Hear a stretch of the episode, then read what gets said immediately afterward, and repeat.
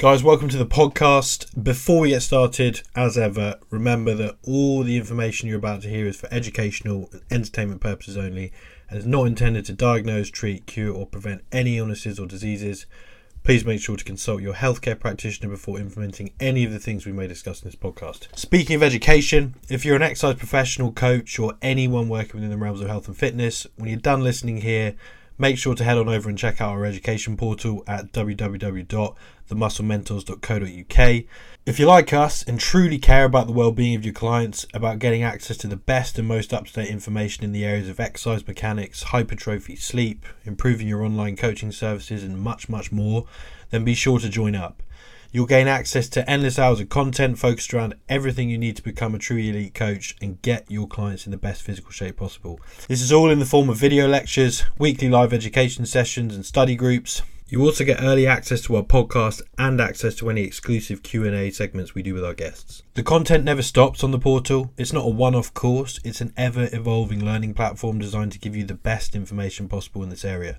Head on over to our website and become part of our epic community, full to the brim of other professionals who, like yourself, are focused on providing the best health and physique related results for their clients. Join us and them and gain the resources, support, and accountability you need to become the elite of the health and fitness industry. For now, though, grab yourself a pen and paper and enjoy the show.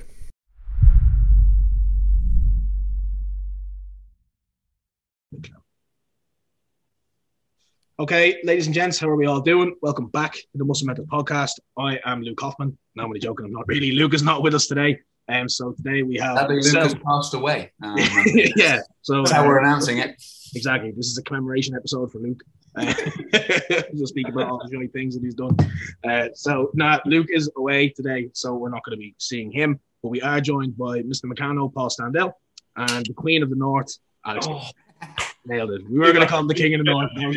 we can't call him the King of the North. It's, it's way too cool a name. And the Queen of the North, I think, for everyone listening, will agree, makes it sound like Alex is really into drag. Yeah. And I, for one, would like to perpetuate that idea. Exactly. To be fair, that ultra. It's true. You don't know what's been behind me, so. I think you look great in the dress, to be honest. I'm just going to get revenge and speak the entire podcast in proper Northern. So your voice can spend the whole time like, me and Ross have the conversations have no idea what each other was saying. well, proper, uh, it's already pretty Northern, to be fair. Oh, how, how, much worse does your proper Northern get? And actually, there's video on this. I'm going to try and find a picture of me actually wearing a dress that I have from Halloween a few years back. And we'll try and go around. of an actual. I like the idea of it with with a thick beard and a strong northern accent as well. I think that'll work. It, it, to be fair, it was on. It was Halloween. Um, what was it? Me and my ex-missus were uh, Little Red Riding Hood and the Wolf, and obviously I was the Wolf. So I had four pound like chariot top dress on, full like head thing and slippers, and nice. it was the night of my life. The comfiest night out you've ever. It was amazing. Little Red Riding Hood. Oh, little red, yeah, she's Hood. Hoodie. Red Riding so Come look at these teeth, little Red Riding Hood. I'm, even, I'm not even going to try and do that. My accent's bad enough it is. I had something, remember the other day we were talking about how WhatsApp and the 1.5 speed thing. I had a client text oh, me and like, I'm never listening to you 1.5 ever again. even then, it's just way too quick. So I was like, right, I'm going to try to slow down on this. Anyway, right. So this episode is just going to be largely a Q&A, or as Luke likes to call it, the Muscle Mentors perspective, which is just dressing up with a Q&A is for the most part. but it's nice and it sounds good. so we have a good few questions and some really, really good stuff to go through. So we're going to try to get through most of them. And um, if we don't, we don't, we will save them for the next episode. Hence why a couple of Paul's questions are from previous episodes. A couple of mine are from previous episodes. So it's just a matter of trying to layer through it as we can within the time limit that we have. So First question is going to be from one of Paul's guys, and it's the hip hinge related question. So, Paul, if you want to lead at that, we can crack on. Which question was this? That was hip hinge with no back involvement. Ah, yeah. So someone asked, how do we do a hip hinge? Presumably, then trying to train the hip extensors. And usually, when we hear that, we're thinking of glutes more than anything. Yeah, there's hamstrings. Yeah, there's adduct, uh, the like uh, adductor magnus and co my brain's apparently not working at the start of this. Strong start and the explanation stuff. but generally, when someone asks that, I'm thinking they're thinking glute. Yeah. And one of the hard bits we're going to have to consider when people are doing it is that, and you guys must have found this over the years, and maybe listening, you find this yourself, that when you do an RDL, when you do a 45 degree hip extension, you feel your low back You feel your spinal erectors. And this question is usually coming out from people who are like, how do I get it so I can feel my ass rather than these low back muscles? And so, is there an exercise that has almost no low back movement that still lets me get the glutes involved? And the annoying answer is not really. Right? There's there's going to be some that involve a little bit less. It's pretty rare that if someone is executing a hip thrust, for example, or a glute bridge, that they'll be getting much in the way low back, though it can happen. Often that one tends to occur because someone is moving at the low back rather than anything else. But it's just as common for someone in an RDL or a 45 degree to feel their low back, even if their, their execution of the exercise looks awesome. So from the external, we're like, cool, that low back isn't moving. They're moving beautifully at the pelvis. Everything looks how I want it to look. But their experience of the exercise is, I've got this low back pump. Usually, it's because that area is kind of weak. Like, how frequently does someone, when they're doing a, you know, let's say they're doing a deadlift and they're like, you know, I just feel my grip dying before I get it anywhere else. It's like, yeah, well, that could be because you're super strong and actually you're going to need some straps or something because everyone's grip gives out before something else. Or it could be, and this is definitely true for beginners, that their grip is piss weak. you haven't trained it ever. You're not a farmer, so it's not like you're screwing things in all the time. You work a desk job and you eat donuts. Your grip isn't particularly strong and, doesn't need to be. And while it's the limiting factor, you experience the exercise most frequently in the limiting factor, the thing that's kind of giving out. And often people make this mistake of then not training the limiting factor to get it strong enough that it's no longer the point they experience in that movement. So if we're finding this regularly for someone in RDL or a 45 degree hip extension, we might want to spend some time directly strengthening spinal extension. So you can go on the YouTube, you can find some things on, on spinal extension on the Muscle Mentors page there. Go check some of those out. Spend a couple of months deliberately training those movements and then bring that newfound strength back into the RDL and the hip extension and let's see what happens there. So the, the two main ones I find within this question are we moving where we want to move? That's a big one for a lot of folks. Is they're just not executing the movement how we would like them to execute the movement. There's still low back involvement. If we go in those things, there's still a moment to a shitload of those spinal vertebrae. So there is a challenge to all the musculature that controls those, and we can't remove that. So then the question is, are we moving where we want to move? Do we have the strength in the surrounding tissues that it's no longer limited by them, but is limited by what's my hip extension strength like? And then we can bring that in. And if we've still got things within there, we can look towards some exercises with a little bit less challenge to the spinal erectors, but it's still not zero. Even if we're doing something like James put up on his Instagram the other day, uh, a cable restrained hip extension. Okay, we've got the restraint sitting around the pelvis kind of there. So we're taking away a lot of the challenge to those spinal extensors through that movement. But that then gets replaced. You're standing on one leg. There's a whole bunch of stability issues now on this particular section. Um, and we'll still frequently find, even with that restraint, that people want to like almost like hike their spine uh, and start moving at the low back as well. So there's no exercise that has zero requirement for stability in the surrounding stuff in which case there is no exercise that has zero uh, requirement for the spine. There's mainly tick off those things and you'll usually be fine, unless you boys think there's anything to add to that. Yeah. A decent segue there is that there's that very common association with I feel my lower back, therefore I must be in trouble. You know, and Ooh, yeah, yeah. in reality, like there's this association, as I said, with like, oh my god, my lower back, I can feel it, I can feel that kind of almost pump sensation. I must be injuring myself. And I think again, that's something that's going to be planted into people's head over years is that, you know, if you feel anything within the lower back, it's a no go. You must stop. You must yeah. not be training. You must be doing something wrong. But you have to remember that a lot of the time, the lack of exposure to load in that area, comparatively to everywhere else over the course of anyone's training period, even just everyday life, is so minimal. Do you know that kind of way? So that when you're able to kind of load tissues and you get that sensation of like a pump of that kind of somewhat pain, you're like, okay, this is a good thing. But as soon as that segues up to the tissues around the spinal extensors, it's like, no, stop, this must be something that's really, really bad. When in yeah. reality, it's probably not so much bad as it is unfamiliar. You know, yeah, I mean, I, I can't remember who said it, but they're like, as a trainer, if you can make the front of someone's core ache, they'll think you're a genius. If you make the back of their core ache, they'll think you're a liability. And there's definitely truth to that. There's also, and, and just to segue off, off what Ross said there, which was a, was a great point, that we sometimes hear this argument that you don't need to train those things because in RDLs and the like, we're holding an isometric against load and therefore they're being trained. And there is some truth to that. But here's how that argument actually sounds. If that's true, why not just do bicep curls where you just hold a 90 degree angle? Why go through this excursion that those things can go? If that statement is true, then you should just be able to hold isos at some point in the range, and that will be enough to train all of your muscles. And it's so obviously not an approach we take to anything else. And yet we've all gone, yeah, okay, that's fine. and, and use that thing when it comes to the spinal erectors. And I've been guilty of saying that a bunch of times in, in the past. Uh, and I just think it's a bunch of horseshit beyond a certain point.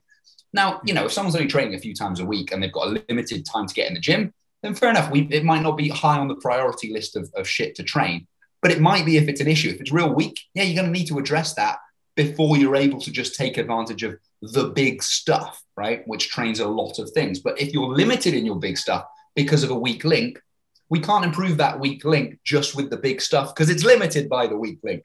We've got to go solve that thing, bring it back, and, and then move on from there. Exactly. It's almost the irony that people try and protect something that gets it hurt in the first place. Yeah. I, I don't know if you boys found this more in um, in person PT as well it's literally going to be exactly that. You put someone on a lift and they get that feeling, they get that anything, and they're like, "Oh, this is immediately in me pain. I can't do this. I can't do it. I'm going to have to move on to something else." You just, just, drop the bar on the floor, like, "Whoa!" Yeah, yeah. They just look, and they just look at you, and you're like, "What are you doing?" you wake up the next day, you drop them that text, like, "Oh, how is the body feeling after this?" Like, "Oh, it's great, but my lower back's really sore. Yeah. I can never do that again in my life." Because yeah, it, it's such a common. Such yeah. a common one for especially the low back, right? It's one of the most debilitating things out there for people. And we have such a fear of it that we just don't train it. And then sadly, it gets weaker, which only increases the likelihood. So we've got this combination of fear of it and lack of training of it. So it we're afraid of any sensation around it, which amplifies the negativity we experience. It's called the nocebo experience. We have the placebo, positive uh, outcomes from expectations. There is a thing called a nocebo, negative outcomes because of our expectations around something. And then it also gets compounded by the fact because we then don't train it, shit gets weaker and we are more susceptible to those things. And so this isn't to say you should ignore all bodily signals. Absolutely not. But we might want graded exposure and gradually increasing that tolerance in someone rather than complete avoidance. And as long as that is done sensibly, that is going to be a much better path for most people.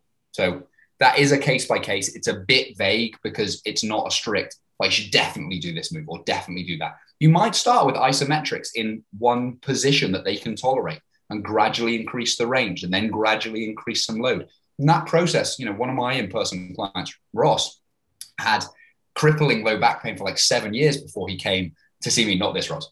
Uh, and, uh, Excellent name. Fantastic. he's a terrible human. Um, and, you know, we had, it's not like you can ignore that as a trainer you know, we had to take that into account. He's got years of history of fear and stuff around there and an inability to move. And his, his nervous system locks down that stuff and doesn't let it move freely. And so it, it took, you know, a good six months to get him moving happily, moving freely, confident in his spine, being able to tolerate certain lifts and movements. And while it might not sound like a big deal to be like, cool, now he can RDL 60 kilos, because that's not a huge lift by most people's standards compared to the fact that he could barely get out of bed, that's a huge progress, but it's a step by step journey to that thing. So, yeah, I think that's that's mainly the last thing I'd add to that. People also have terrible awareness of actually what their spine is doing. And that's where yeah. training spine extension properly, because they, they assume the position they're in is like, oh, this is where it should be. Yeah. But they haven't actually moved the spine at all, so they've got no idea where they are. Yeah. So you, where do you think it should be? And they're just standing like horrendously hunched over, like. How do you tend to solve that for them? Because I, I know um, how it is. I've, I actually found this really interesting over lockdown because I had someone who I actually still coach and train on Zoom. Mm. And trying to teach them this stuff without being there, but being able to see them was really cool, but quite a difficult thing to do. And it's just slowly building up through movement they have available at that particular time and how you can actually work it through that movement. So we we rigged up. If you picture a little stool, like a little stool, one end's higher than the other, and we had a Bosu over the top of that, and I just got her to lie over the top of that and be like, right, hold this position. We're trying desperately cue through different things. Like, right, all you can do is hold here, stay there. Yeah. Like 20 seconds later, she's shaking like a shitting dog and everything's going all over the place. and you're like, all right, that's that's where you roughly need to be. Right, now let yourself relax over it by a few inches. Perfect. Stay there. same thing. And you gradually start to expand that a little bit further. People realize where they should be, and then you go, all right, okay, now we're going to put this into a bigger lift. We're going to put it into a compound. Okay, One of the potentially- some of this is. Yeah. One of the potentially useful things that's probably happening in Zoom there is we've got this visual feedback. This is where it actually mirrors and filming even your client, if you're in person with this, can be really useful and show it and back. Be like, cool, they think they're doing this. Okay. Don't initially, don't always immediately be like, well, you're fucking not. right. You can be like, okay, that's interesting. Film it, show it them back. You're like, okay, so this is what's going on here. So, you know, oh, fuck. Because, Yeah. you know, you don't always know what you're doing in terms of a person who's coming into the gym. You're asking them to do stuff that you guys listening know the words for. You know what lateral flexion and rotation involves of these things. You know the names of various bones, but most clients, they don't. And so we've got to communicate in their language in a way that gets the outcome we're after.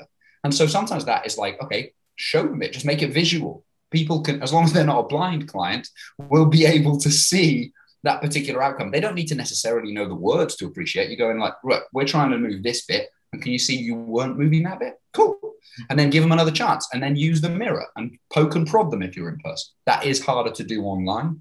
Uh, and as Al says, you know, sometimes it's useful just jumping on a, a Zoom or a live call to see if you can walk through just in front of the camera with them what's going on.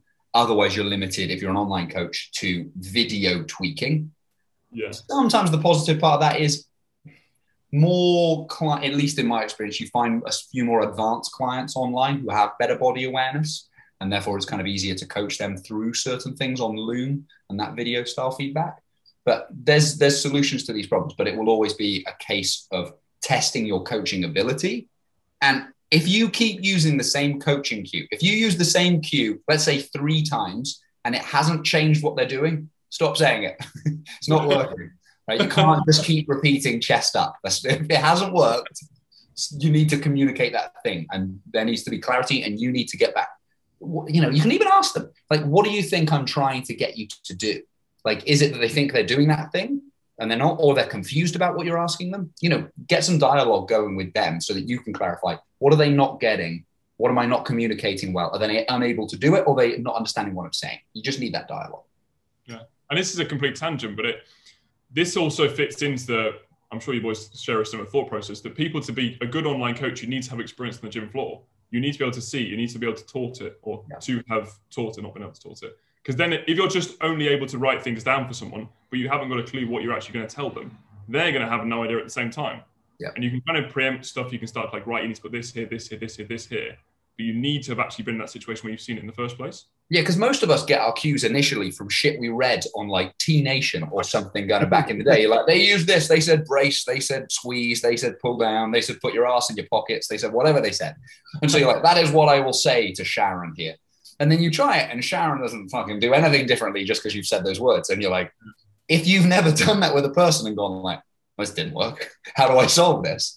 Hmm. and you're just writing it, often you'll assume that, well, I wrote it, so they must be doing it right. Same as, as an online coach, if you're not getting video back from your clients about them doing the exercise and you're just assuming you wrote bench press, so they must be doing what you've written.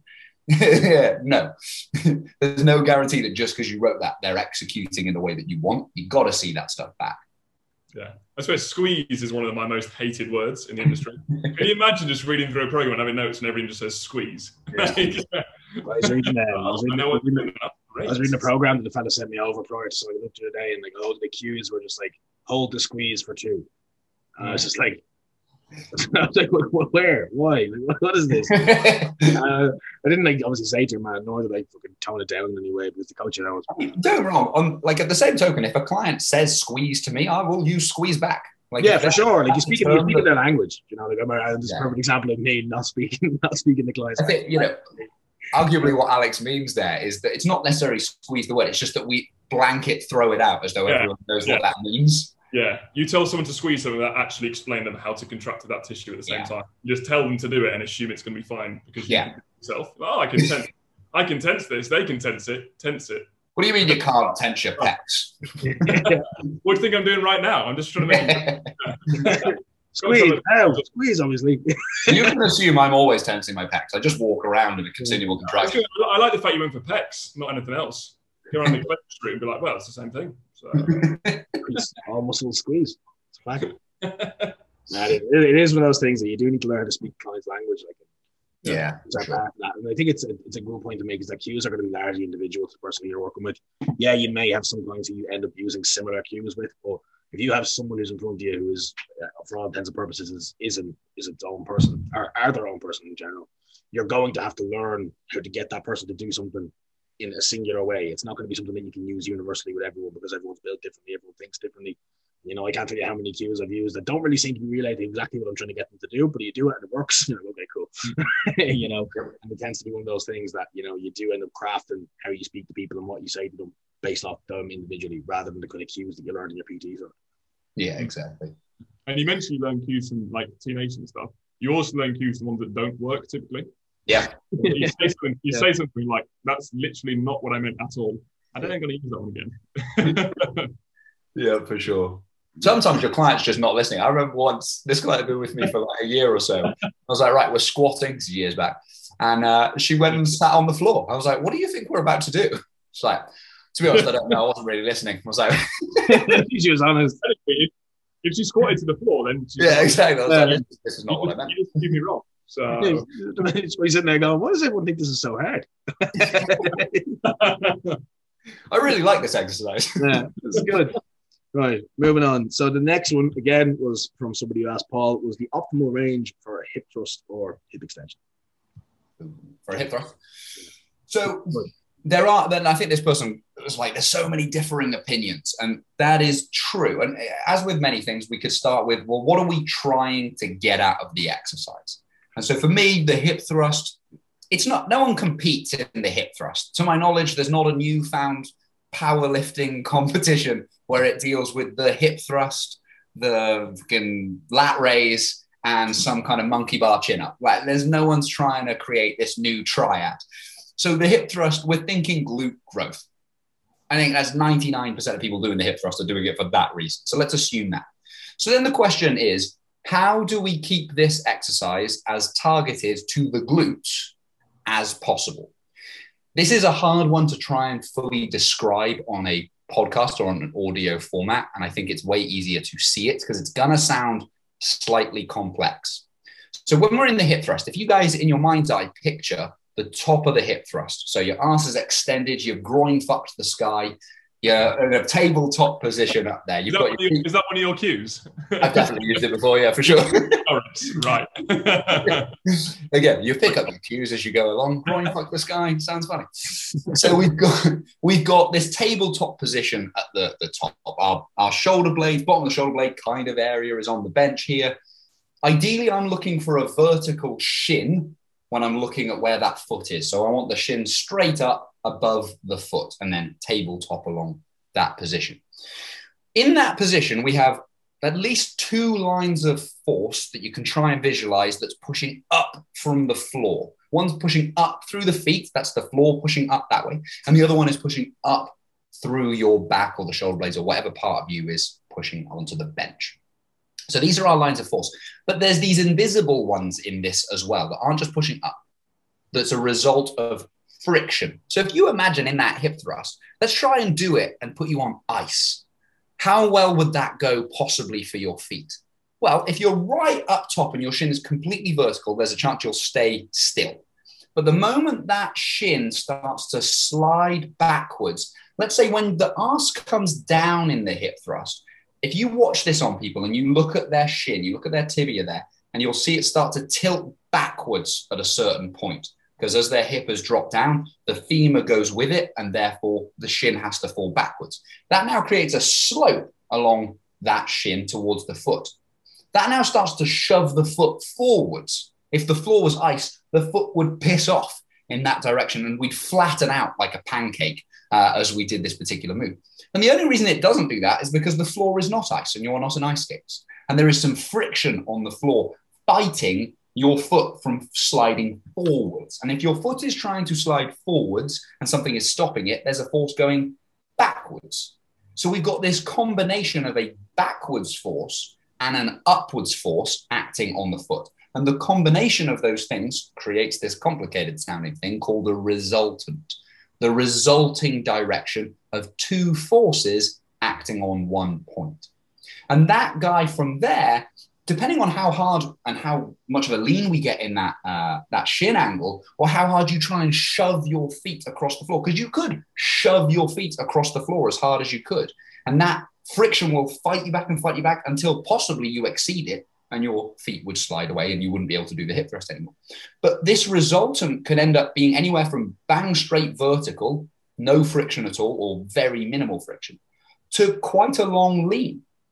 And it is this lean of the resultant to the joints, to the knee and the hip in this instance, that is going to dictate how much challenge is presented to either the hip joint. And that force is driving us into hip flexion and so the hip extensors, glutes and co, are the guys who are in a position to fight that.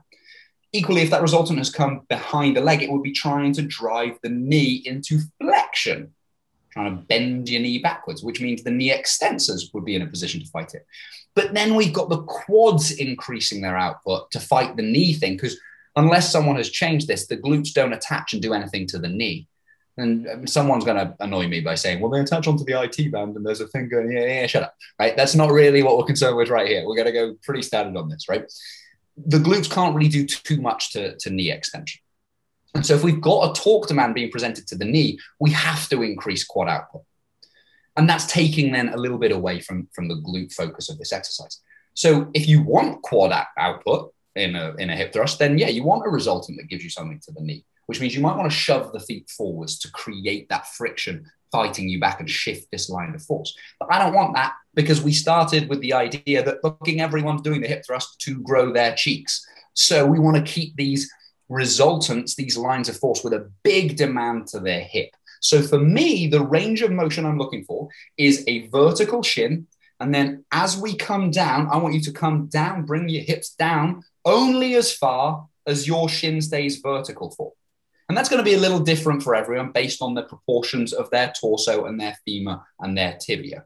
But wherever that range is, that could be, if you're watching this on video, it could be a really small angle that just comes from here to here. It could be a little bit of a greater angle. It's going to vary a little bit person to person. But I'm using this line of the shin being vertical. And when I start to move away from that, I stop there and then control that back up. So if I wanted to create a really good chance for people, we can play with some stuff. If you ever come to the in-person camps, we will play with this kind of thing uh, for you and demonstrate it because they are best experienced in person. But we want to keep that vertical shin. I also would cue you to go when you come out of the bottom of your hip thrust to go slower than you think. If you can go slow through that bottom face, as you get to the top, you'll find a really big challenge. And that's related to how fast the object you're lifting is moving. And again, that's best understood with some luggage scales and showing the difference in force that's applied to you based on how fast you accelerate or decelerate an object. But I have a video coming on soon. Um, so hopefully that gives you some semblance and understanding. Uh, I will get a video actually out on this probably at some point with, with a human being in it because it, it's best seen, I think. But hopefully that gives you something to jump off. For sure. Deadly. That's really good. Right. So next one, we're going to move away from the mechanics and anatomy stuff. So pretty decent question. How do you know? How do you know what adjustments to make in the sense that how do you decide the amount of change? I'm sure that probably has something to do with nutrition. Um, and it's a good question because it's like it's going to be very much it's one of those it depends answers, you know. So for example, you say that question again. It's again, I've got to ask you: How do you decide what adjustments to make in terms of how do you decide the amount of change? In terms, I'm pretty sure he's talking about nutrition. Okay. Um, in the sense of adjustments to calories and stuff like that. So again, it's a it's a it's a vague question. It is vague, which is probably which, is, which is probably you know well, actually makes it quite a good question. So for example, the people I work with, you know, I have a I have a large client base of athletes at the moment. So you know the changes that I make to those guys is going to be relative to multiple things. So for example, the proximity of the show. You know, that's going to be a really, really big thing that makes the adjustments, you know, very much reflective of that individual as a person, you know. So at the same time, if I'm working with somebody who's in the general population, potentially even someone who Paul's working with, maybe has a history of issues with their food, you know, the extent of change, potentially change at all, you know, that kind of way, that's gonna it's gonna be very much a reflective thing, you know, and in terms of how you decide how much, you know, you kind of need to ask yourself who's the person who's standing in front of you, you know, what's the goal that they have. Um, you know, how is this going to affect them? Have you got to a point where maybe you're seeing, you know, training performance drop off, maybe just general mood drop off? You know, you need to be looking at, you know, multiple avenues of making adjustments. You know, this is where having high kind of collection points of data is like quite a good thing, you know, because when you have multiple points of data, you have multiple avenues where you can investigate the necessity for change rather than just like, okay, I've got training, I've got nutrition, let's change one. You know, like it's this kind of like limited factor of change that you have. So you can also even look at things like, okay, what's physiologically possible, assuming uh, a bunch of stuff, because this is still very much open for debate. There's one paper I remember reading a good few years ago, and I wish I could remember who it was by, but it was trying to look at what's the maximum rate you could oxidize fat from fat tissue at per day. And it came up with a number that I want to say was about 68 calories per kilo per day. So, mm-hmm. you know, if you had, let's say, tw- 10 kilos of body fat on you, that would be 680 calories a day. You could oxidize off your body without having to break other shit down. So theoretically, then, and again, this is simplifying so much stuff, and it's definitely going to be an area that'd be more interesting to hear Ross's thoughts on for assisted athletes because I suspect this is this will definitely change. Yeah. Um, and then plays a plays a role in how do we even conceptualize that number then? But if that were true, when I had someone with 10 kilos of body fat on them, cool, 680 calories, let's round that to 700. Let's say their maintenance was 3000. They could theoretically sustain 2,300 calories and not lose any lean body mass, assuming their training was good, their sleep was good, they were getting enough protein, yada, yada, yada. But if that person then has lost that and they've got down to five kilos of body fat, that 700 calories now needs to be 350 before they'd start losing the cool stuff they're trying to hold on to. And I think we de- there's something in this idea because we've all experienced this. When you're bigger and you've got more body fat to lose, you can go harder and you don't seem to suffer the same deleterious effect. One of the reasons will be just how much can we oxidize at any given rate. But there's also a whole bunch of other physiology and psychology in there that means you're going to be going slower as you get leaner and leaner and, and closer to that thing. So there's lots you could explore within that topic. Mm. I think it's most people listen to this are probably online coaches or in-person coaches themselves. They're probably running check-ins week by week. So in terms of actually making adjustments to all these different things, I tend to go by a rule of thumb of if it's every week, the more things you try and bring in and the bigger change you try and bring in, the harder it's actually going to probably be to do.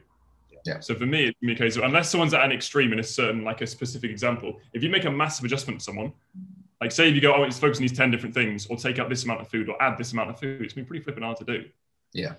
People like, right, have another thousand calories each day this week. It's like, oh, sweet. You get into day three, you're like, shit. like I've been pooing four times a day. I can't move around too heavy and all this stuff. Um, so yeah, I, I would typically answer that and kind of in terms of actual adjustments, I appreciate it's a slightly different answer, but in terms of adjustments, less is normally going to be better as as general as you can be in terms of a thing there.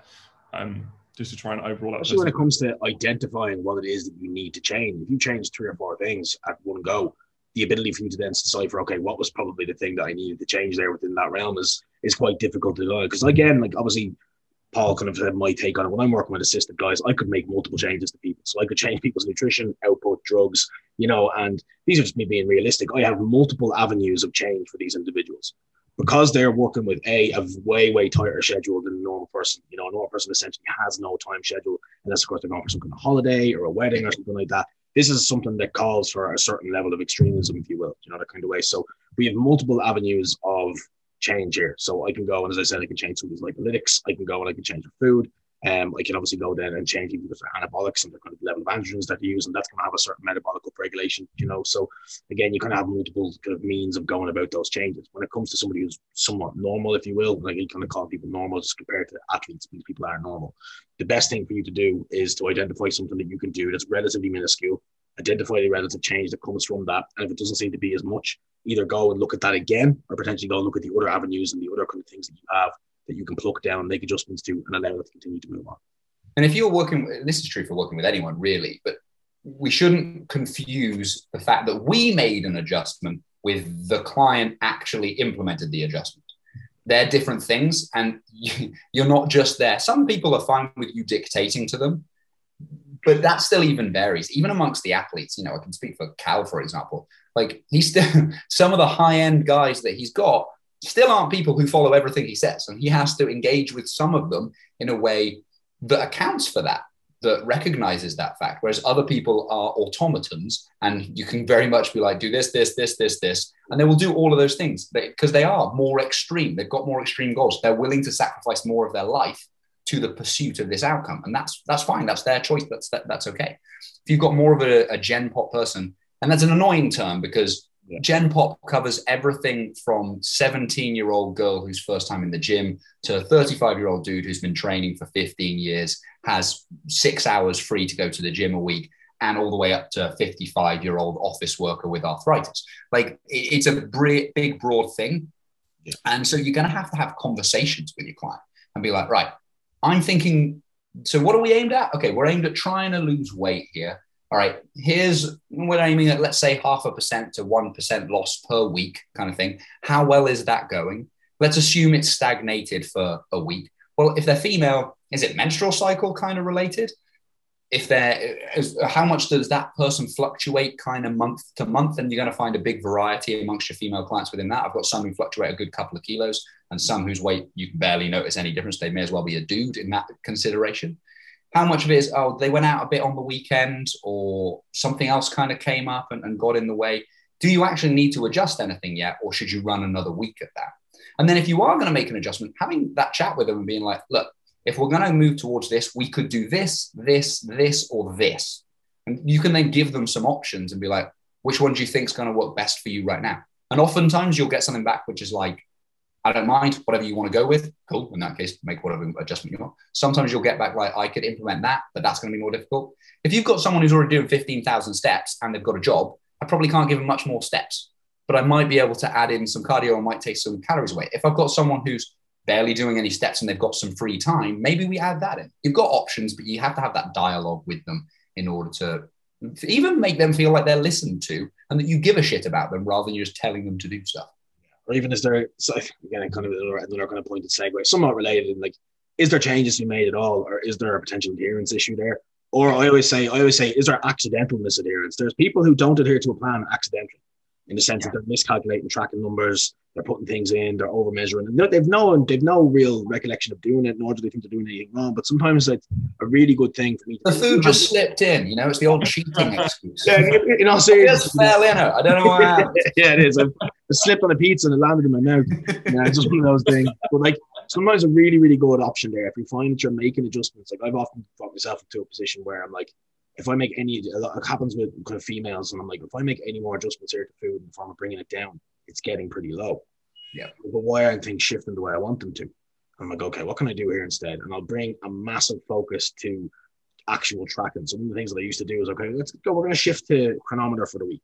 And, you know, I would often, and with all front ends, I would often dress it up that we're looking to find more mineral based contents of food. In reality, I'm just looking for them to track a little bit more accurately. Yeah. And having that re review of their food and tracking the exact same amount, but actually doing it properly often means that they'll start to move in the right direction again. So something alongside that week just hasn't coincided with what you set them with. When they kind of restructure and kind of almost refocus and realign, you'll often find that starts to move forward again. There is oftentimes adherence issues that they can't see and you can't really see. And that sometimes you have to go kind of full Inspector Clouseau to try to get in there and get it done.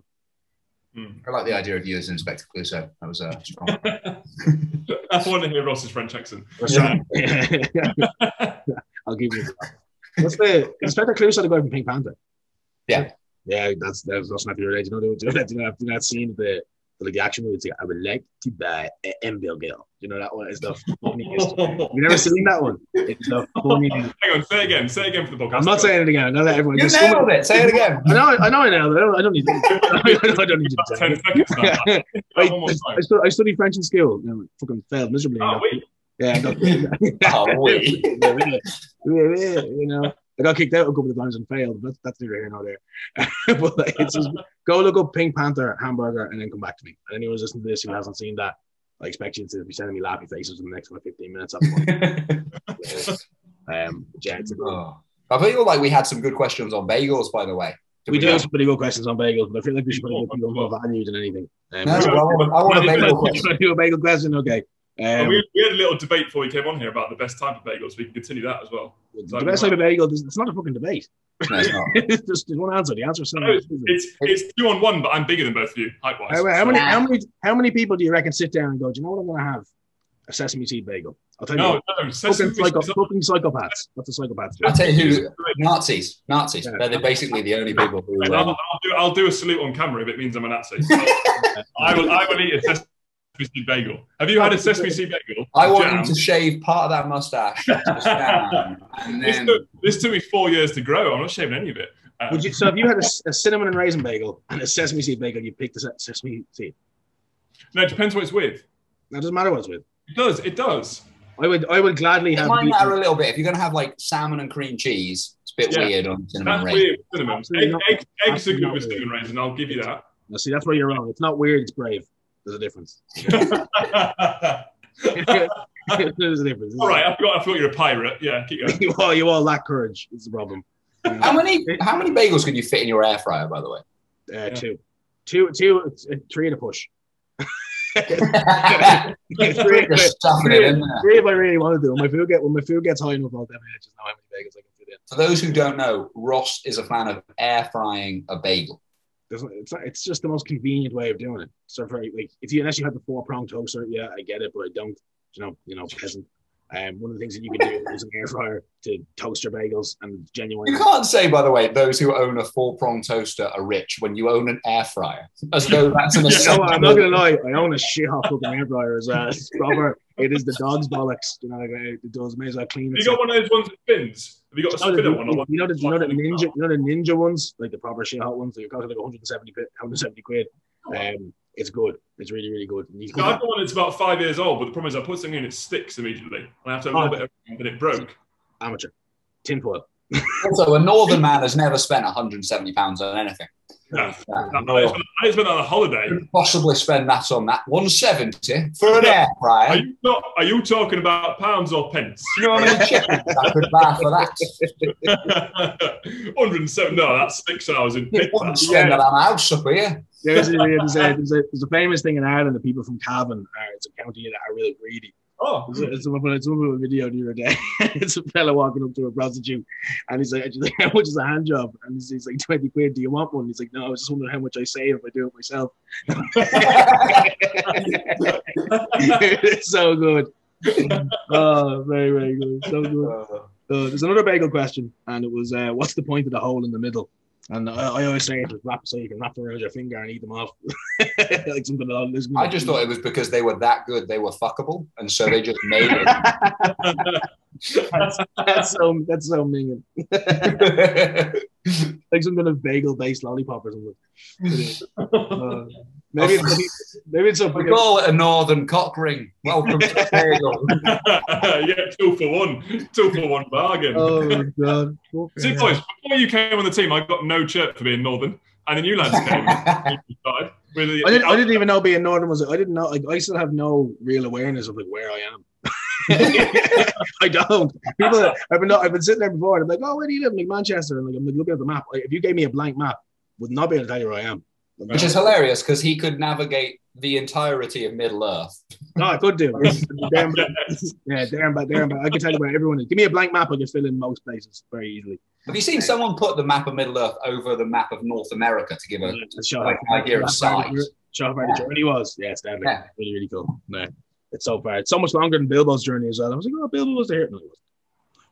Sam's the, real- Sam's the real hero of the story. Isn't that a unit of measurement in your life, Ross? Bilbo's. What? Yeah, Bilbo's. Bilbo years. It's like light years, but I think, I, was, I think I was telling you about the app where you use it to track your steps, but it tracks you as the equivalent. oh yeah, your journey to Mordor. Oh, Your journey what's to it called? Mordor. What's, what's it called? Walk to Mordor. Walk to Mordor. It's a very cool app. Yeah, I'm, I'm so, I'm, I'm, I'm saving it until I prep, and then I'm going to use it to basically just see how long it takes me. Can I, can I walk? I don't think you're allowed to compete until you get to Mordor. I think that should be cool. yeah, yeah, No, no, you, have, you have to compete when you get to Mordor. yeah, yeah, exactly. That's the rule. Have we picked a show? No, not really. We're just waiting till he's near Mordor. the, Mord, the Mordor Classic. I'll be honest, that sounds cool. It does sound bad. It sounds, bad. sounds badass. Sounds badass. He's getting a I'm, little. down, I'm downloading that now, to be fair. Uh, it's so it's so good, but you have the only problem is you have to track the distance yourself. Like, it's not automated, which is irritating. Oh, that's annoying. do you, what, so you put you put distance into there in terms of steps, and it says how far you've got. Yeah, so I think you can, you can measure it in um, distance. So basically, like if you just track your steps on the health app, go in, see how far you walked that day, you can kind of just pop it in. Oh, that's a bit annoying. It should sync. Yeah, well, it is. And it's all well, Bilbo and Bilbo, Sam and Frodo had to suffer quite a bit, so you can go in and enter the details yourself. It's the least you, it's the least you can do to honor the greatest heroes who ever lived. Um, have, we, have we worked out, Ross? Um, if we were all going to be the seven of us, seven of us, be Lord of the Rings characters, we That was such a northern. yeah, we worked out. Uh, Seven of us. we worked, we worked out. Lord of the Rings.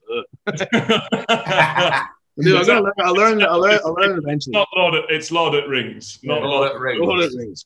I have. I I think. I think we did figure it out. Um, Who was I? Was I fucking Um, Gimli?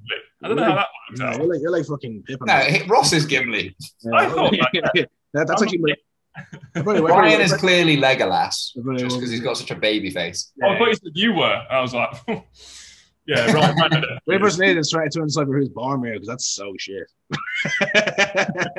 and then uh, we have uh, see, I, di- I didn't just specifically use the Fellowship. Like James is Elrond, and nobody can tell me that he's not. no one can tell me he doesn't suit being Elrond. Uh, I reckon Luke is probably Gandalf. Um, as much as I don't want him to be, he is. Um, I don't know who we've got. Paul. See, that's the, that's all the rest of you. Don't, do we really suit anyone? I'm probably. I'm totally fine with being Aragorn at this rate. This is going we'll, well. we'll, we'll put you as Aragorn. We'll put you as Aragorn. Who am I? 'Cause you're- So I don't think I don't think you can claim to be someone. I think you have to be told who you are.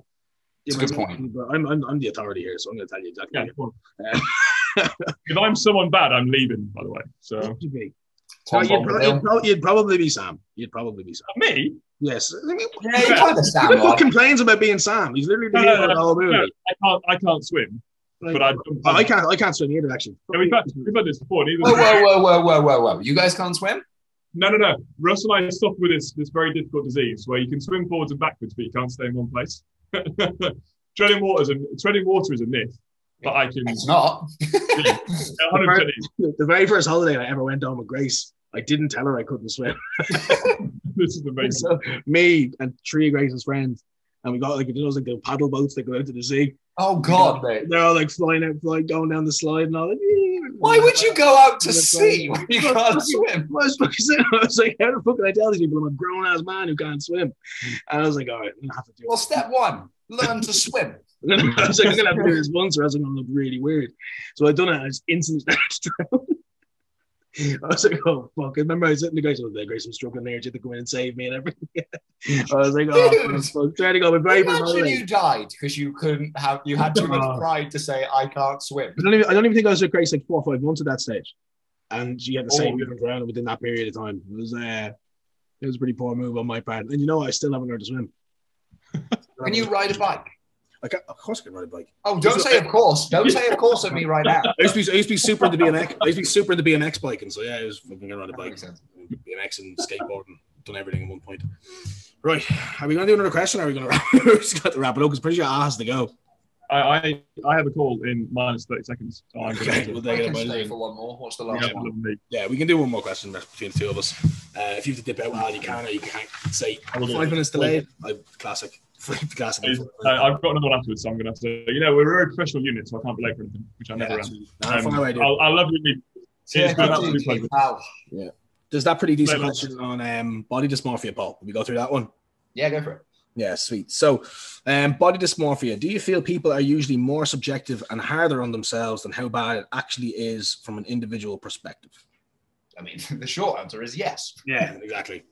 Um, in the, I think most of you listening will probably have experienced something like this, right? Let's say, let's say you start at I know, 70 kilos and you're carrying a bit more body fat than you'd like, and you're gonna get down to 60, let's say, and at 60 you're gonna be shredded and sexy and heroic.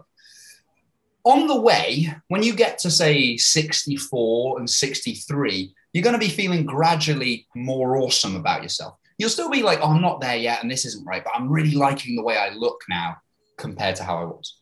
And then on the flip side of the diet, when you hit that exact same weight that you were really happy at having been on the way down, you're going to be like, oh my God, I'm awful. I'm some kind of pig human, and no one's ever going to love me, right? And you'll mean both of those things. And uh, the, the, it's worthwhile as a coach, by the way, showing people that if you've got their weight and their photos at, say, 63 on the way down, and then you've got the same ones when they're coming on the way back up, it's a good exercise to be like, see, here we were the same as here, but remember when you were really happy and excited about this, and now we're in the same place, they look the same, and now you fucking hate it. So, how come? What's going on there?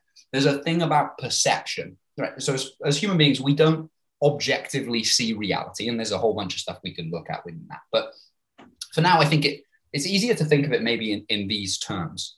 So, our emotional systems work in relationship to things that we value. So the reason we get hungry when hunger's working normally is because we have to eat so we don't die. So as we get further away from actually having eaten and we get gradually hungrier, this sensation builds up in us. Hunger gets worse and worse. But the worse hunger gets, the better it feels when you then attend to it, when you then move back towards it. It's like there is a reason that like nothing tastes as good as a donut, or in Ross's case, a bagel, as when you're lean and haven't had one for a while. Ooh, it's good. It's the same as if you've been out for a walk and you have 20,000 steps and your feet are aching and you lay down on the bed that time you get in. Oh, that sensation is amazing. But if you've been laying on your bed all day, it's not the same sensation. We get this positive emotional reward when we move towards things that are important to us and that we need and we get negative emotion or negative sensation, embodied sensation, when we move away from things that we value. So hunger gets gradually worse the more we ignore it. Still fluctuates because it's subject to a lot of different things. But over time, let's say within a prep, the level of hunger you've got at the start of the prep isn't the same as the level of hunger you've got at the end of prep. It's going to gradually get worse. If you're sleep deprived for a day, you're quite tired. If you're sleep deprived for seven days, it gets worse. These things get worse. And the, the benefit to that is when you then move back towards it, you get this lovely hit of dopamine and of this positive affect because your body has recognized, ooh, this dickhead has moved back towards something we need. Let's make it feel amazing. So he wants to do it again in the future. And then when we move away, we get negative emotion. Okay, so emotions work in relationship to a goal, something we value, we move towards, it feels good. Something, uh, when we move away from something we value, it feels bad. It's complicated by the fact that we have conflicting values. Pretty much everyone here will know what it's like to want to be shredded and to want to swan dive into a buffet at the same time. Those two things conflict to some degree. And so we have to be able to tolerate some emotional discomfort if we're going to get very lean and certainly on the way back out. But here's the other one that's really interesting is that human beings have what's called a negativity bias. We do not respond the same amount to a positive and a negative of equal magnitude. So this was discovered by Kahneman and Tversky back in the late 70s. It's called loss aversion theory. And it was done with economic stuff. So they wanted to go, if we were to make you bet, you could win 20 bucks, I think it was something like that in the, in the study. How much, and it's on a coin flip, heads you win, tails you lose. You win 20. How much, or sorry, you're going to bet, let's say you're going to bet 20. How much would I have to offer you to take the bet. So if we were betting, you have to put down 20 bucks or 10 bucks or whatever the thing was. How much do I need to offer you as an incentive for you to take part in it? And generally, what they find on average is that you have to offer double. So if you're betting 20, you want at least 40 back, or you're not going to bother. There's variance within people. Some people are more risk averse than others. So some people might need 50 before they bet it. Some people might take 30 it's a rare person who'll take it for 20 they lose it. and again at the extremes it doesn't work all that well because like how much would i have to offer you to bet your entire life like eh, i don't want to i don't want to play the game right but it works for a lot of different things the amount of emotion we experience in response to a positive seems to be about half of that from a negative so if i won 10 pounds it feels pretty good but it feels worse to lose 10 pounds it's and roughly, and if you're trying to gauge the emotional response here, it's about twice as bad. So winning 20 quid feels as good as losing 10 pounds. There's that differential between them. So if you won two grand, feels awesome. If you lost two grand, it feels worse than the winning kind of thing. If we apply that same idea now to this system where a person is getting away from being lean again, well, now we get that, oh, they were 63 kilos. And at one point, when they were moving towards being leaner, which they value, they get in all this dopamine hit because they're getting closer. They're not there yet for a whole bunch of dysmorphic reasons. That, and actually, you'll never get there. That's one of the problems with it. But then as they move away, that same position doesn't feel the same because we have this negativity bias. We, ex- we respond more extremely to that thing. So we've got that aspect to it. And we've also got kind of, as, as we touched on, you're checking your body way more. When you start dieting, getting leaner, how many ab shots is that? How many times are you looking in the mirror? And what are you looking for? You're not just looking for the good, you're looking for the bits you still need to improve, which means you're looking for your own flaws. And you see what you look for. And so there's this inescapable thing in bodybuilding that encourages dysmorphia to some degree. Doesn't guarantee it because we can manage these, but we need to be careful with what we're doing psychologically. But you're deliberately looking for the things that aren't as good as they should be yet. So you see them.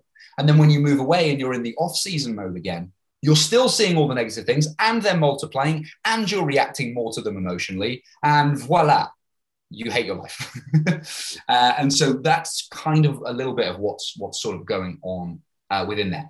It doesn't have to get that way, but you do. You almost, and Ross will definitely have some thoughts on this. I think you sort of have to learn to separate yourself a little bit from your physique and to see it a bit more, and to some degree, like an athlete sees their body or a mechanic sees their car yes, it's important to you. Yes, it's meaningful. And you can't fully separate the two, I don't think. I don't think anyone has ever achieved that level of separation. But if you have these massive emotional responses all the time and you don't learn to manage that in a psychologically healthy manner, you're not going to last beyond the first season, maybe two if you're pushing it and unwilling to change anything, and you will burn out quickly. So, I mean, what do you think? It's that inability to process. I think that you have that very, very commonality. It's like, you know, bodybuilding is a bad thing for everyone you know, and I'm not, I'm going to be the first to admit that for a lot of people, in fact, I'd argue the majority of people, bodybuilding is a bad fucking move. Um, yeah. If you have any, like, if you if you decide to go down this route, partially because you hate yourself, you know, like again, and you don't even need to. feel. A lot of the time, the problem is is that individuals who go down this route of kind of trying to get lean through a shoot or a show, shoots are probably a little bit more timid, if you will, um, than a show they don't even realize or they haven't even agreed to themselves, or maybe it's kind of subconscious they're doing it not because they want to, but because they really just don't like the way they look. Mm. You know, and it's this kind of concrete fact that it says, I now have to change. You know, that kind of way that there's some kind of like, you know, authoritative, I need to do this, this has to happen, you know, kind of thing. And I think that when you're doing like I'm doing it quite a while now at this point, and I think one of the things that's always helped me because after my first show, I really struggled. Admittedly, I really, really struggled. I struggled to stop eating. I struggled to kind of love myself. I had to spend a lot of time shift in what I really, really value within bodybuilding in of itself. Um, yeah. You know, for me, I love bodybuilding, but I don't love it because of the way it makes me look. I love it as the way it makes me feel. Um, you know, and the ability to pro- progress on all fronts, so to speak, is kind of why I do it. Um, and I think that's probably why I've never really looked at my body in any other way than like, you know, it's a vehicle for that progression. Um, and I guess I'm probably one of the few lucky people who's probably able to do that. You know, the kind of way I have that capacity, whether I'm on a prep or I'm on a diet, whether I'm in off season, it is that progression capacity that tends to be the valuable thing for me. No, no, it's not. It's not going to be a case that I'm never going to get to a point where you know I do start dealing with issues. You know, I've, I've kind of fully accepted it at some points. You know, I think it's almost an inevitability that in the way towards that latter end and towards certain points, I think to say that you're never going to have a problem with you know the way you look in a sport that's so orientated around the way you look yeah. is a little bit irresponsible. It's a little bit silly to say that it's never going to be an issue. But again, if it becomes long standing, I think you need to kind of ask yourself, okay, how was my preparedness for this, you know, and you've got people like Paul who are incredibly in tune with how to speak about these things with people. I'd like to think that I'm somewhat able to speak to people when they have these goals. I have a certain client, a female client, is quite young, and you know the potential to go all the way is there, you know. But until that individual is able to love themselves and appreciate themselves and what they can do, kind of within the gym environment, rather than the way they look, it's just not an option. I just won't put them anywhere near a prep. I want to put them anywhere near a shoe because there's things that need to be foundationally put in place prior to that happened. And I think that a lot of the issues that come from body dysmorphia issues when it comes to training, when it comes to bodybuilding, when it comes to shoots, is that lack of preparedness, you know, and that inability to kind of be able to not so much um, kind of anticipate it, but you know, know that these things are there, you know, understand that you can shift your focus a little bit, that kind of thing. Yeah, so I mean, to some degree, it's a really difficult one, and I, I think you even you mentioned it for yourself there that the first time you ever do anything you can't really know what to fully expect. You can read a bit and you can hear people talk about it, but you won't fully perceive everything that they're saying or that they mean because there is still a difference between intellectually understanding something and experiencing it firsthand. There is a gap between those two things. And so there's only so much preparing you can do before just finding out how well you do in that situation. Like as human beings, you know, we don't really know ourselves fully. We know ourselves under situations we've experienced, and that's a different thing. Like we all like to think we behave like the hero in the story, but there's a good chance that we probably won't. And we're only going to find out who we are in those moments when we get into those moments. Now, that isn't to say there aren't things you can do, because otherwise that sounds a bit fatalistic. There are things you can do.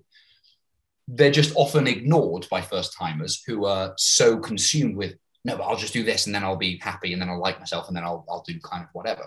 So, super simple task for anyone listening to this is just to write down all the shit that you think matters to you in your life.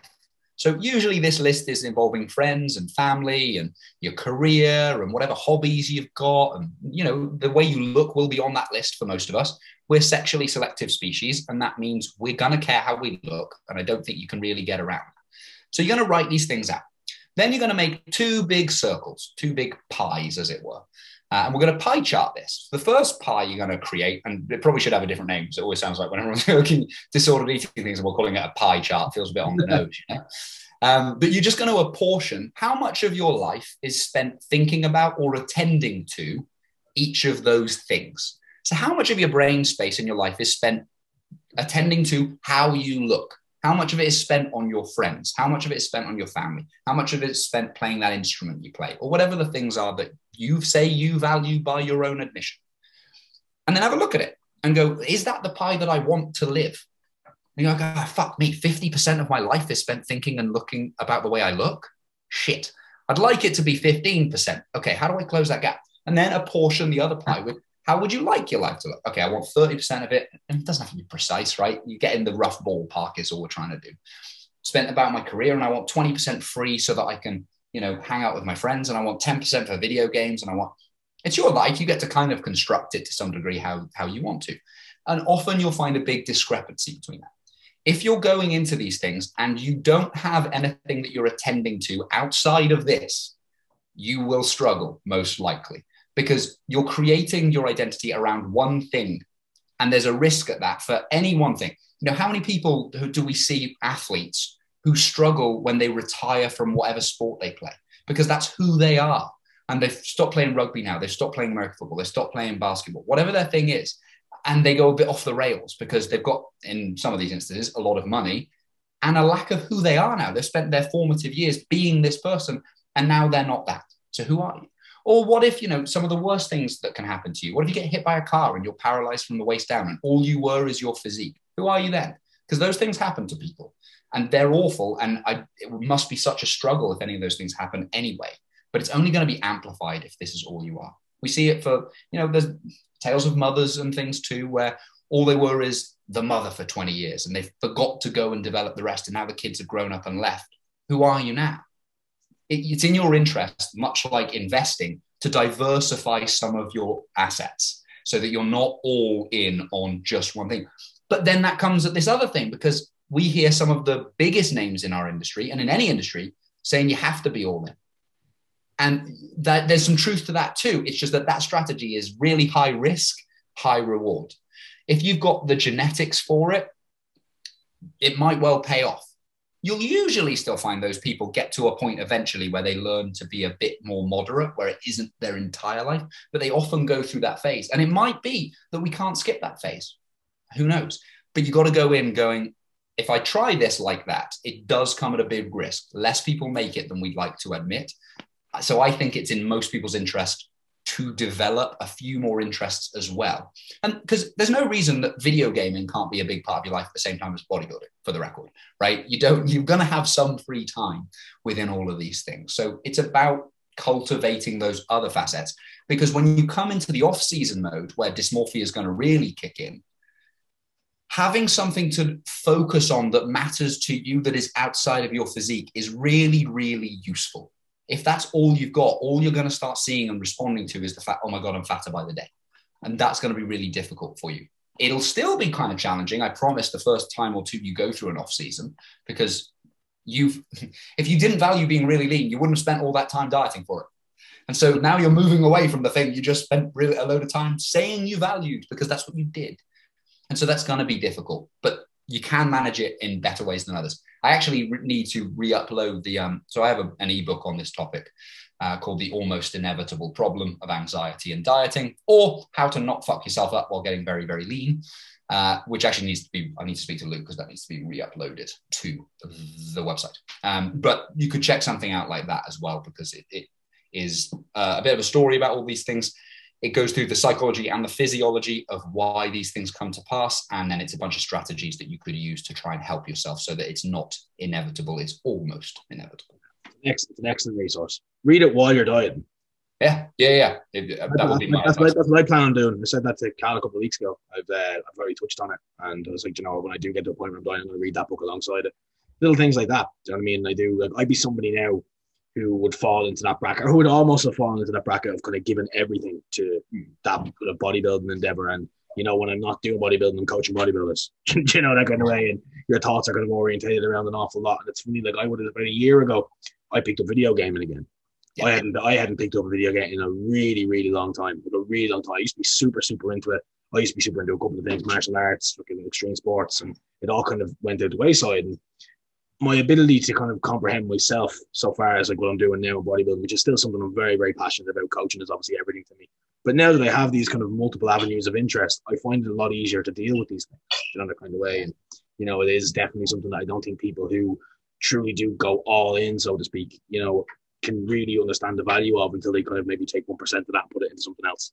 You know, And I think sometimes, sometimes that might be a necessary step. You know, Yeah. what It's makes us all in, isn't it? Really? Yeah, like it, it's really common for people who've come out the other side of something to presume that if they just warn people that they can stop them going through the process. But I'm not convinced that that works. I think people still need to go through that a little bit sometimes themselves. We might be able to speed it up a little bit and stop them getting so lost in the weeds. But often people do need to go and do a bit too much of it. Because also, how do you get really good at something if you're not kind of close to all in sometimes? So th- there's a balance to this, and that's why I'm unwilling to say that we shouldn't go all in Yeah. as much as one can be all in sometimes, because that would be a mistake. There are success stories out there who are like that. It's just that there's also a bunch of these bodies by the wayside that you never hear about having done the same approach, and we have to accept for both and consider those in our thoughts, especially if we're coaches. Yeah, especially though all in can be different to one person compared to another. And that kind of way, Like all in could be going in, could be going all in on your ability to manage going all in. You know, like, kind of way. Yeah. You give ev- your everything, or at least as much of your everything as you possibly can to something. Sometimes, as Paul said, a necessary evil is to then give something else the attention it deserves, so that all in nature doesn't go against you in the end. But you can look at people in in bodybuilding who've gone all in for so long in their life, and you know they get to a point now where they separate. Dorian Yates, perfect example. You know, doesn't bodybuild anymore, and now just like goes to fucking goes to do ayahuasca in the woods. Do you know that kind of way? Like it is that he goes out and does yoga and stuff. do You know, like and that's not a bad thing. But like the inevitable byproduct of his all in nature is a zero in nature at this point. You know that kind of way. And again, you can kind of look at that as I wouldn't say it's a negative thing, you know, because he's obviously been incredibly successful. He continues to be incredibly successful. You know that kind of way. But it is, I think, one of those things where you're how you conceptualize what all in is or how you conceptualize what effort is and then how you direct those efforts. So for me, you know, separating my attention away from bodybuilding and coaching is part of my effort to be the very best I can possibly be at those two things. Yeah. Kind of way. And that's something that's a non-negotiable for me. If I gave absolutely everything to it, the anxiety I would have when I'm not doing it would be absolutely it would be, be massive, you know, that kind of way. And as somebody would had a history of kind of like, you know, currently still does deal with a little bit of anxiety at times. You know, I know for a fact that that would have been something that would have really came down on top of me at one point or another, you know, that kind of way. So it's again, I think it's uh, it's something that people ought to look at, you know, and that exercise that Paul's talking about, do it and see what happens. Because I done it the other day, um, when you put it up, and I, something cropped up with me, and admittedly, it was actually time I'm spending with my family, and Mm. and uh, texting and communicating with my family is way lower than what my values say they are. So I've had to shift that this week because I did. I kind of sat back in my chair. I was like, Jesus Christ. And, you know, I, I go back in the past couple of weeks and, you know, my mom's ringing me and I'm missing calls and like they're, they're my very, very close, close family. My little sister's pregnant, you know, and that caused me to take a step back. I was like, well, I need to fucking, you know, reframe this a little bit. And, you know, admittedly, you know, we, I think people look at us and the industry, the kind of authorities with our head screwed in all the time, you know, they're going way. In reality, we don't, you know, I winged it for 10 years and I'm in the team, you know, kind of. So it's one of those things like, it, it's it's just something that you know it, I would definitely do it. You know, and the only reason I'm going to continue to talk about it is because I did look at it the other day. I was like, Jesus, you know, Yeah, and they're ones that you could, you know, they're worth some of those exercises are worth doing every couple of months, kind of thing, just to check in with yourself because it's so easy to casually drift away without noticing because you, you you know you're usually engrossed in things. You're not intending to stop attending to things.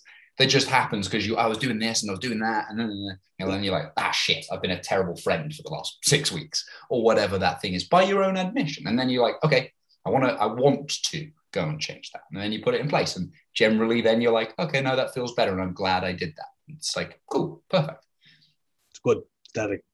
Right, mate. We can probably talk all day. We'll probably wrap it up, I think. yeah, that sounds good, mate. Yeah. Danny, well, anyway, guys, thank you so, so much for listening. Um, really, really appreciate it. It was obviously a bit of a different episode because, you know, Hugh wasn't here, but I think we've done pretty well. So, anyone who wants to learn a little bit more about what we talked about, or if we answered any of your questions, you want a little bit more information, reach out to myself, reach out to Paul, come on the portal, come on the support group, and we'll be happy to chat to you. Anyway, guys, yeah. have a great day. Have a lovely weekend. We'll chat to you very soon. Thank you for listening to the Muscle Mentors podcast. Just a quick shout out to our sponsors who support the channel and everything we do in the realms of education and coaching within the industry. Firstly, our original sponsor, Supplement Needs. They've been with us from the start. If you're seeking the highest quality supplements on the market, particularly organ support and health orientated products, you can use code Muscle Mentors at checkout for 10% off your order.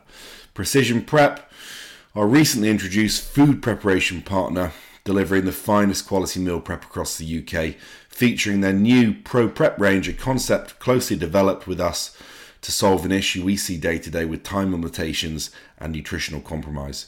If you're seeking the highest quality nutrition delivered to your door for the best price, look no further. Use code MuscleMentors at checkout for 15% off your first order and 10% thereafter. And lastly, Ra Optics, the highest grade blue light blocking glasses on the market with the slickest style in a world filled with artificial light, particularly those with high screen time, I can certainly say I'm one of them. These can be a real game changer for sleep quality and recovery, something we use personally on a day to day basis. Grab yourself a pair by using code MuscleMentors at checkout for money off all orders. Once again, thank you for your continued support. Until next time.